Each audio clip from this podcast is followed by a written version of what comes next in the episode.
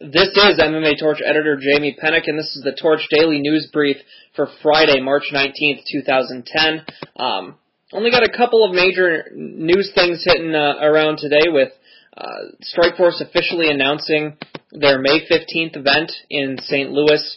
Alistair Overeem and Brett Rogers will be headlining that card. Uh, per the Strikeforce release today, that will be Strikeforce St. Louis Heavy Artillery. Um, that event comes from the Scottrade Center in St. Louis, where they ran back in June um, of 2009.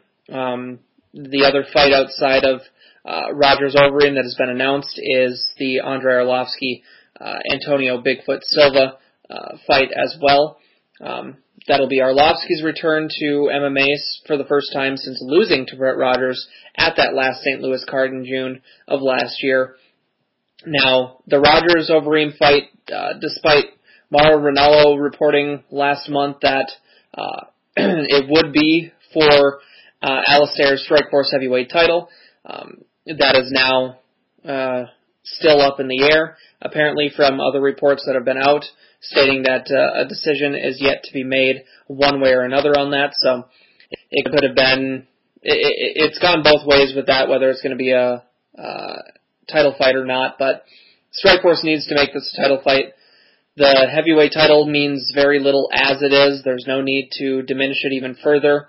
And uh, um, if if they go into a non-title bout, they need to rely on Overeem winning that fight, which is not a given. Uh, Brett Rogers is more than capable of winning this fight, and uh, if he should get past Alistair Overeem, then Strikeforce is in a position where their heavyweight champion, quote unquote, um, has lost to a guy that Fedor already beat. So, I mean, at, at that point, they should just not even recognize him as champion if Brett Rogers wins this fight anyway. So uh, they should have the distinction of having this be a title fight, despite the fact that Rogers was defeated in his last fight. Uh, the, the thin heavyweight ranks for Strikeforce kind of necessitate this being for their title. Um, if it's a non-title bout, I think it's a bad move on their part. The uh, other major news of the day, uh, Bellator has announced the um, the the four fights, the four opening round fights for the lightweight tournament. Uh, they had said on Monday when Roger Huerta signed with the organization that uh, bouts would be coming out later in the week, and uh, the the four first round matchups have been set. Toby Imada um, revealed that he would be facing uh, Farid Kader um, to MMA Junkie on Thursday, and so that fight was out of the way. Uh, Jan Tularintha will take on Carey Vanier. Um, Pat Curran will take on Mike Ricci. And finally, Roger Huerta will meet the undefeated 6-0 Chad Hinton um, in his organizational de- debut. That is the lightweight matchups for the season two tournament with those eight fighters. Um, you know, it, it's it's good that that Roger's going up against a guy that hasn't lost a fight yet because it it gives um, Hinton a, chance to continue to make his name in the sport with a gigantic victory, and it uh, uh, gives Roger someone that has not been beaten before, um, and, and, and puts the onus on him to give him that first loss uh, to, to move on in the tournament. The Huerta Hinton bout, along with uh, the Tularintha Vanier bout, both take place on Bellator's uh, opening event on April 8th from the Seminole Hard Rock Casino and Hotel in Hollywood, Florida. Uh, the Imada Kader fight takes place on Bellator 15 in Connecticut on April 22nd. The Pat Kerr and Mike Ricci fight takes place on Bellator 14 in Chicago on April 15th. So um, those are the opening round matches will take place on the first three shows. Uh, over the n- nine weeks following that, the semifinals and finals will take place. So um, that's the first round matchups. They're all going to be very competitive. Should all provide some exciting action. Um, Bjorn Rebney in the release today said, "As an MMA fan, I can't wait to see these fights. There's been great buzz about our 155 pound division, and it's definitely warranted." This is a very well-rounded field, and each of these fighters is very dangerous. It's very true. Um, the winner is going to get uh, $100,000 um, it's it, it goes to I, I believe it's last season it was twenty five, fifty, and hundred.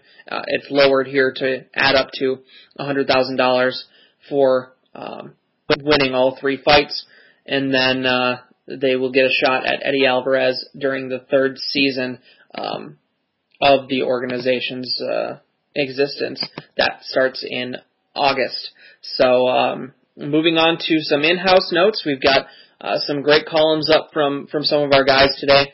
Bjorn Hansen is our spotlight article right now. He's taking a look at uh, the kind of identity crisis uh, that Miguel Torres is is going through right now. It's kind of an entertaining anecdotal look on um, Bjorn, you know, uh, getting his younger brother into MMA and WEC, and you know, trying to trying to say, uh, watch Miguel Torres. This is uh, he, he's going to go through um, all the guys in the division. He takes a look back at the guys that Miguel has defeated, as well as uh, um, the way he's he's fought in his last two fights and where he he's not sure who he wants to be right now. And it's uh, actually a very good look at uh, at where Miguel is right now because.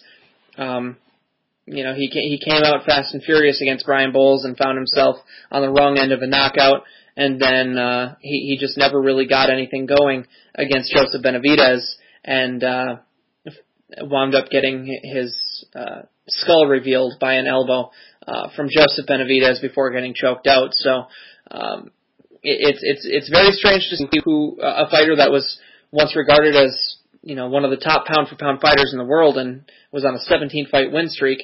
To see him lose two straight is very, very odd. So, uh, it's a good look at that. Definitely check that out and, uh, leave him some comments in the comments section, uh, whether you agree or disagree with his take. Also, Jason Amati took a look at, uh, the, the tough task that, that UFC matchmakers have ahead of them with James Toney because, um, it's, it's really going to determine how they see uh, Toney as a fighter, and one of the reasons why Dana White um, ha- has stated that he didn't know what they're going to do with him yet, but they have signed him. So uh, the the fact is, James Toney has got a, a lot of dangers coming into MMA, uh, and if they put him with someone who is uh, just a legit striker, and that's about all they've got. Um, you know, it means that they they want to allow him a chance to win. Uh, they they can put him against a striker that's more of a kickboxer, and he'll have to deal with kicks for the first time. Or if he gets put against a, a high level grappler, you know he's going to have to contend with that for the first time. So um, Jason takes a, a, a big look at um, all uh, just the different comments that have been made and, and, and different uh, evidence that you know Toney's going to have has some real trouble because uh, I, I think one of the biggest examples that that he pulls out is the Nate Marquardt Sonnen fight where Marquardt went through a stretch in his career where he submitted 10 of 11 people.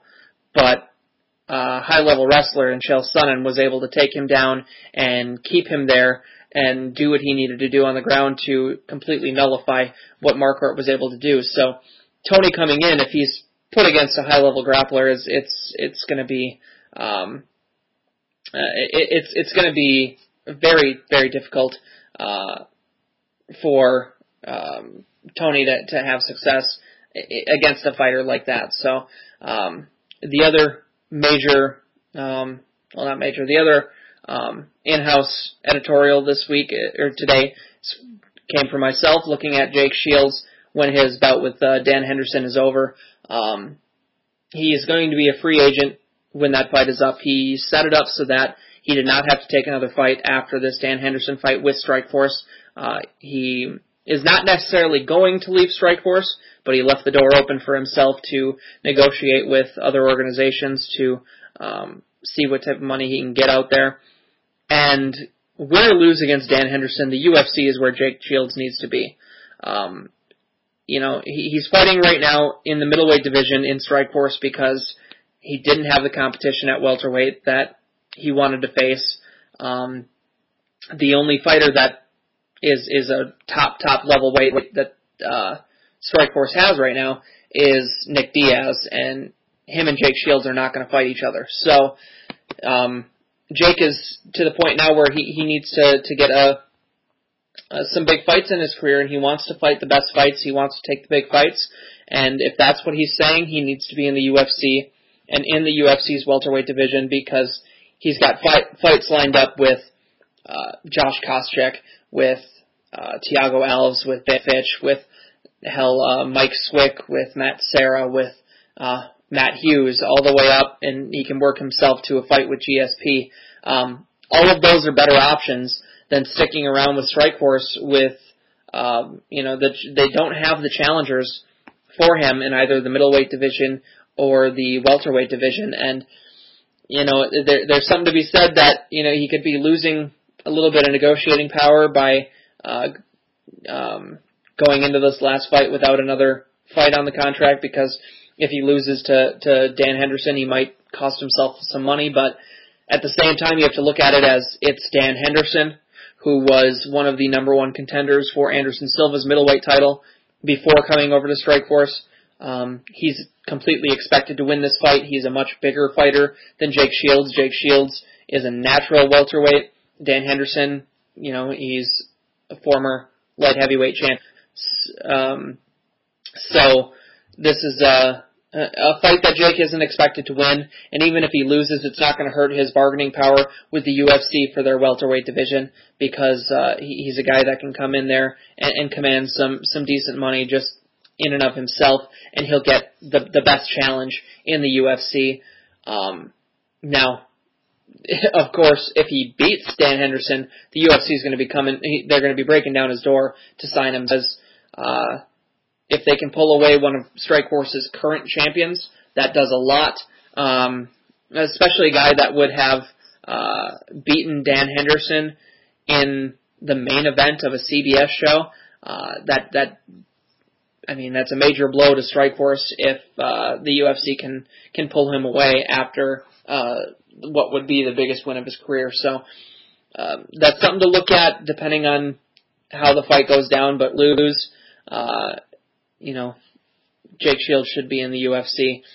Uh, other stuff on the site today, we had a couple of quotables and a roundtable looking at the Brandon Vera uh, Jon Jones fight and predictions on that. We'll have more predictions from uh, columnists and contributors throughout the weekend on that fight, on uh, the two heavyweight fights on the card as well. But uh, Alvin Carter, um, in his All Business article today, an interview with the Fight Chicks CEO, Elizabeth Neusser. So uh, that's definitely worth a read. So go ahead and check that out. And then uh, come back on Sunday for our live cast, uh, our uh, two hour live internet radio show on blogtalkradio.com.